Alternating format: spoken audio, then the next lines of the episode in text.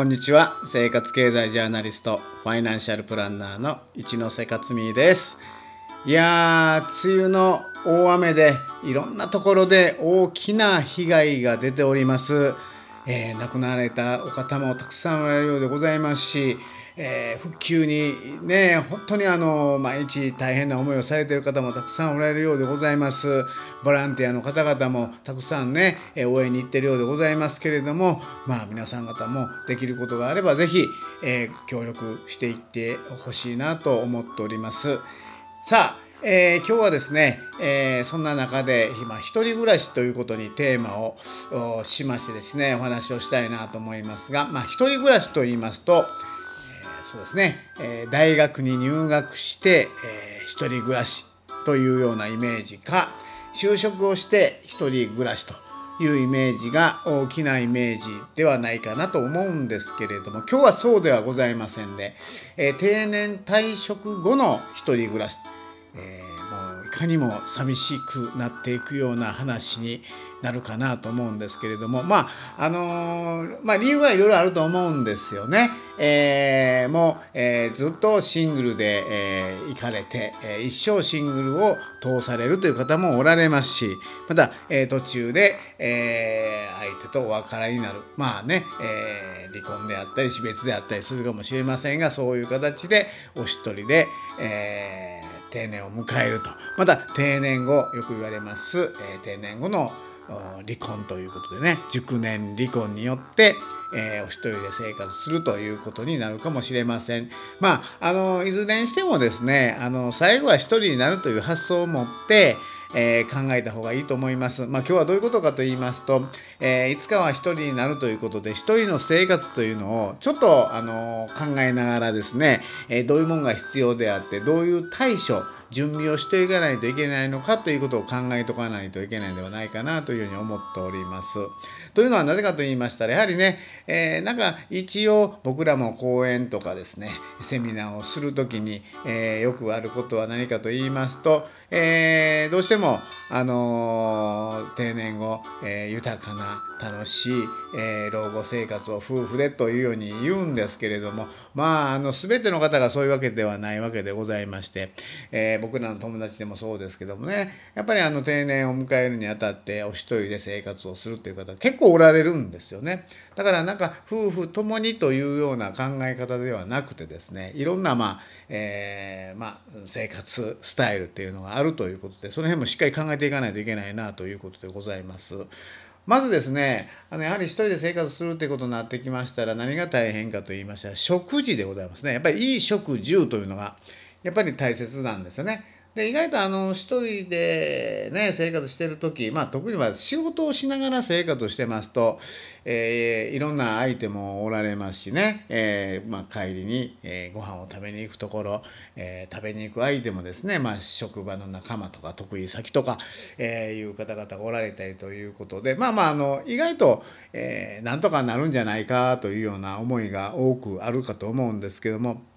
本当にあの仕事をえー、卒業されまして、えーまあ、定年ですよねされましてその後、えー、人になりますとやっぱりあの自炊ということが非常に多くなるというようにお聞きしております。まあ、自炊と簡単に言いますがこれがまたなかなか難しいもんでございまして。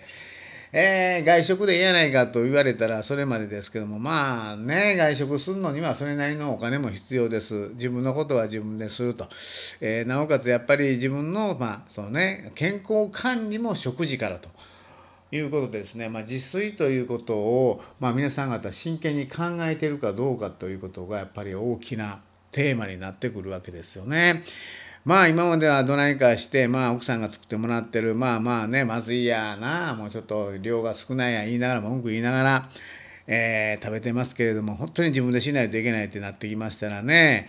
あのー、もう献立から考えなあかんわけですよ。で、毎日同じもの食べるっちゅうわけにもいきませんし、ね、嫌いなもんも食べながら健康管理ですから。ね、それがまあ、あのー、自動的にね、あのレンジにポンと入れたらできるっちゅうものではないですからね、やっぱりあの、えー、包丁で切ったりとか、ねまあ、細かい話やけど、ね、もっと言うのであれば、ね、細かいことやけど、ね、なんか作るにしてもハサミを持って、えー、紙あのなんか入れ物切ってそこから中出してみたいな。ねえまあレトルトにしてもそういうことをせなあかんけどハサミの置き場所どこにあるか分からへんし、えー、逆に考えたらもっと大事なのが後片付けと言われてますね。えー、しっかりと片付けしとかないとまた次作るのが邪魔になるということでこの一連の流れですよね。まず献立を考える。これもまあできれば1週間の献立を変える考えるというのが一番いいらしいですよね、えー、月曜日は何をしようね、えー、火曜日はこう水曜日はこう木曜日。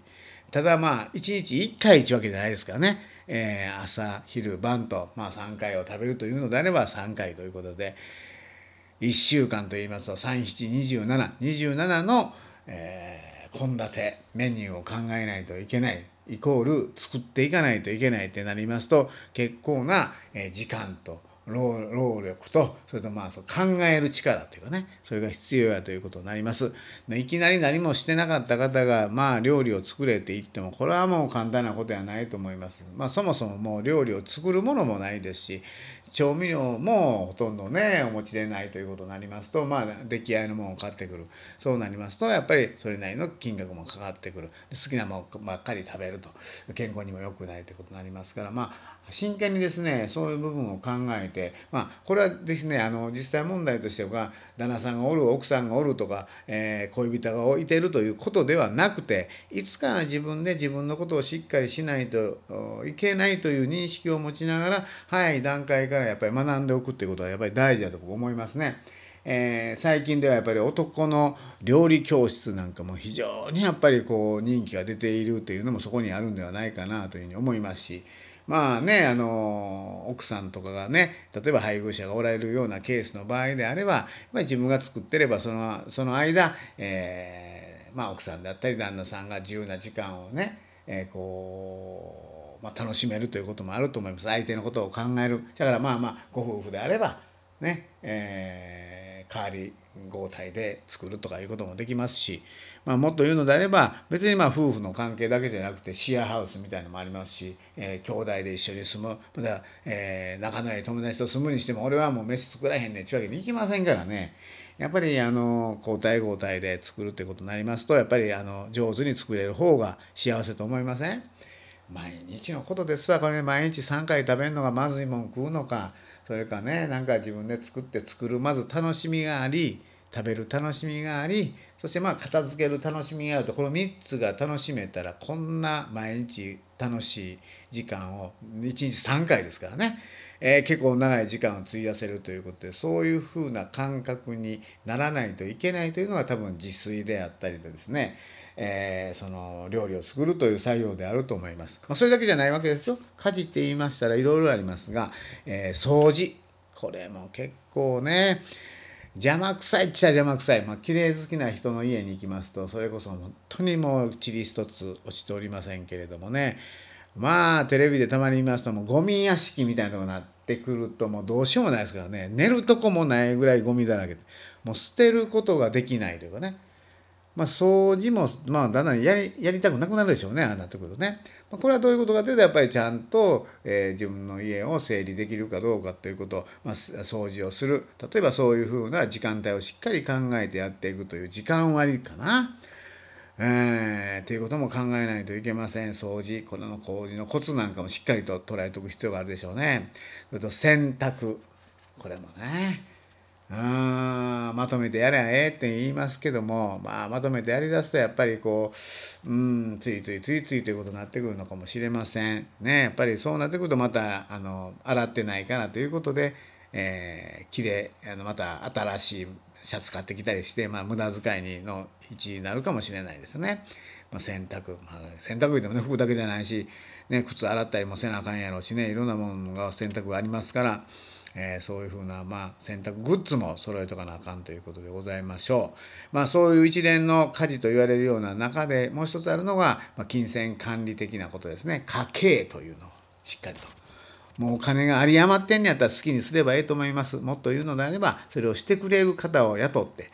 ね、それこそまあ家事をしてくれるようなお手伝いさんみたいなやったら全部していただいたらいいんですけれどもまあそう余裕のある、えー、定年退職を迎える方っていうのはほっと一握りしかおられないと思います自分でやりくりせなあきません足らなくなったらそれこそね、えー、生活していくという生きていくことが大変になるわけですから余裕を持ちながらできることは自分でしっかりしていくということになると金銭管理そして節約ということもやっぱり考えざるを得ないですよね。まあ働いてる時はそんなもん細かいことごちょごちょすんな。なあ節約してもそんなそんな変わらへんわと思ってても、えー、10円20円の差が1ヶ月ね、えー、1年経ちますとそこそこの大きな金額になってくるわけですからそういう面では、えー、そういうことをコツコツしていくようなことを考えていかないといけないんじゃないかなと、まあ、1年のその価値と言われる分どれだけ皆さん方は、えできるんでしょうかそれともう一つですね何かあった時のやっぱりえ、手助けをしてくれる方、まあ、その危機管理といいますかね、それがしっかりできてるかどうかということでございます。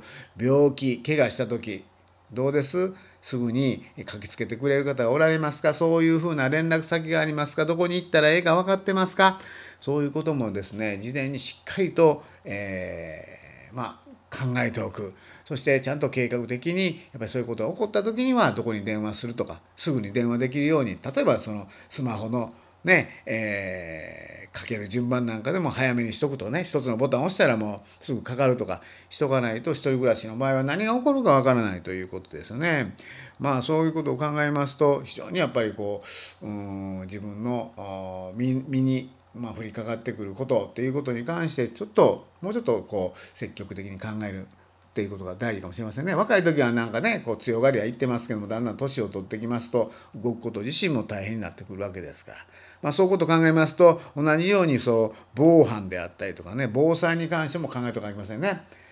うんまあどうでしょう、まあ、火の始末なんかも考えますと、まあ、うちの親父さんもねそうだったですけどもやっぱりガス使うよりも、えー、電気全て電気でいけるようなね IH ですか？そういうふうに変えたというのもありますよね。やっぱり火の始末つけたかな消したかなみたいな。そういうことが起こってきますしもうつけたことを忘れてしまいますと火事の原因になったりします、えー、また戸締まりなんかもねしっかりとできてないと泥棒が入ったりとかですね入った時にえなんか大きな問題が起こってくるということでいろんなセキュリティをつけることも大事だろうと思うんですよね。まあ、そういった、まあ、自分がこれから老化していくことに関してのその防犯防災に関してのえ、取り組みなんかも非常に大事じゃないかなと思います。あとは先ほどもちょっと言いましたけどもねやっぱりその緊急トラブルの時の対処方法、まあ、これの一番大事なことは何かって言いましたらやっぱり遠い親戚より近くの他人ですよ。ねえまあやっぱり遠いところに住んでても電話かけてもすぐ来れないわけですからやっぱり近所付き合いっていうのはこれはね多分やっぱりね一番大事なことだと思います。うん、邪魔くさいかもしれへんけれどもその邪魔くささが自分の命また生活を一緒に守ってくれる。ね、隣の方とはしっかり挨拶をして何かあった時にはすぐね何か言えると、まあ、そのためにはやっぱりね自分もそれなりのことを隣に隣近所にもねしておかなきゃあかんと思うんですよね何も普段せえへんのに。ね、町内会のそれこそゴミ出しもちゃんと守らない、えー、それとかなんかねその掃除の日が出てこないんではなくて、時間がある用事がないのであればそういうことにも積極的に出てですね自分の顔をしっかり覚えておいてもらう何かあった時にすぐ来てもらえるような関係にしておくということを考えますと近所付き合いってもすごく大きいもんではないかなというように思っております。